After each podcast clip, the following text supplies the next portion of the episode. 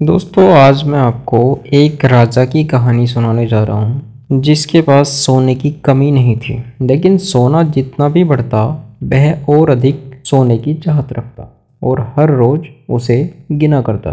एक दिन जब वह सोना गिन रहा था तो एक अजनबी कहीं से आया और उससे बोला, तुम मुझसे ऐसा कोई भी वरदान मांग सकते हो, जो तुम्हें दुनिया में सबसे ज़्यादा खुशी दे। राजा खुश हुआ और उसने कहा, मैं चाहता हूँ कि जिस चीज़ को छूँ, वह सोना बन जाए। अजनबी ने राजा से पूछा, क्या तुम सचमुच यही चाहते हो?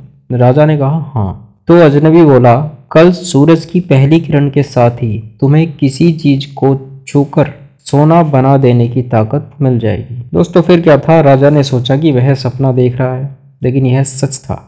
अगले दिन जब राजा नींद से उठा तो उसने अपना पलंग छुआ। वह सोने का बन गया। वह वरदान सच था। राजा ने जिस चीज़ को छुआ वह सोना बन गई। राजा ने खिड़की के बाहर देखा और अपनी नन्ही बच्ची को खेलते पाया। उसने अपनी बेटी को यह अजूबा दिखाना चाहा और सोचा कि वह खुश होगी। लेकिन बगीचे में जाने से पहले उसने किताब पढ़ने की सोची। उसने जैसे ही उसे छुआ वह सोने की बन वह किताब को पढ़ न सका।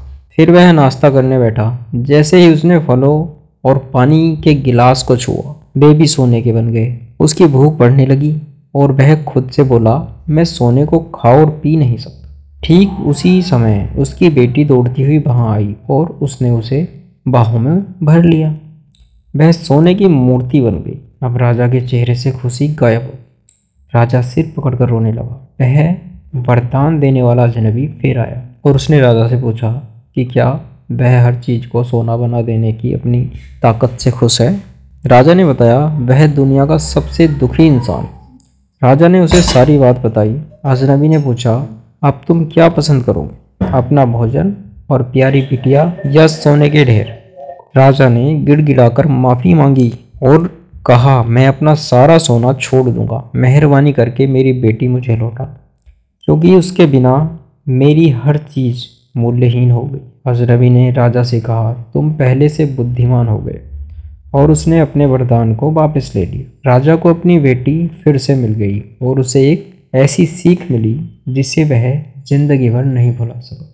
इस कहानी से हमें शिक्षा मिलती है। घटिया या विकृत जीवन मूल्यों से दुख ही मिलता है और कई बार इच्छा का पूरा होना, ना पूरा होने से बड़ा दुख बन जाता है। तो दोस्तों, हमें इच्छाएँ ऐसी रखनी चाहिए जो सबको सुख पहुँचाए, ना कि अपने ही दुख का कारण बन दोस्तों, धन से हम वस्तुएँ खरीद सकते हैं, मगर सुख नहीं। दोस्तों, कहानी अच्छी लगी हो तो लाइक और शेयर करना ना भूलें। ऐसी ही कहानियों के लिए मुझे फॉलो करना ना भूलें। धन्यवाद। दोस्तों, आज मैं आपको एक कर्तव्य परायणता की कहानी सुनाने जा रहा हूँ। दोस्तों, संधि का प्रस्ताव असफल होने पर जब श्री कृष्ण हस्तिनापुर लौट चले, तब महारथी कर्ण उन्हें सीमा तक विदा करने आए। मार्ग में कर्ण को समझाते हुए श्री कृष्ण ने कहा, कर्ण, तुम सूतपुत्र नहीं हो। तुम तो महाराजा पांडु और देवी कुंती के सबसे बड़े पुत्र हो। यदि दुर्योधन का साथ छोड़कर पांडवों के पक्ष में आ जाओ तो तत्काल तुम्हारा राज्याभिषेक कर दिया जाएगा। यह सुनकर कर्ण ने उत्तर दिया, वासुदेव, मैं जानता हूँ कि मैं माता कुंती का पुत्र हूँ। किंतु जब सभी लोग सूत पुत्र कहकर मेरा तिरस्कार कर रहे थे, तब केवल दुर्योधन ने मुझे सम्मान दिया था। मेरे भरोसे ही उसने पांडवों को चुनौती दी क्या अब मैं उसके कारों को भूलकर मैं उसके साथ विश्वासघात करूँ? ऐसा करके क्या मैं अधर्म का बाकी नहीं बनूँगा? मैं यह जानता हूँ कि युद्ध में विजय पांडवों की होगी, लेकिन आप मुझे अपने कर्तव्य से क्यों विमुख करना चाहते हैं? कर्तव्य के प्रति कर्ण की निष्ठा ने श्री कृष्ण को निरुत्तर कर दिया। इस प्रसंग में कर्तव्य के प्रति निष्ठा व्यक्ति के चरित्र को दृढ़ता प्रदान करती है और उस दृढ़ता को बड़े से बड़े प्रलोभन भी शिथिल नहीं कर कर पाते।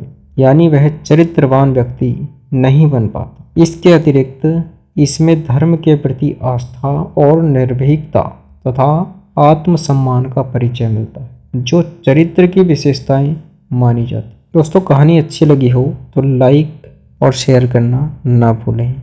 और ऐसी ही कहानियों के लिए मेरे चैनल को ज़रूर फॉलो करें। थैंक यू दोस्तों।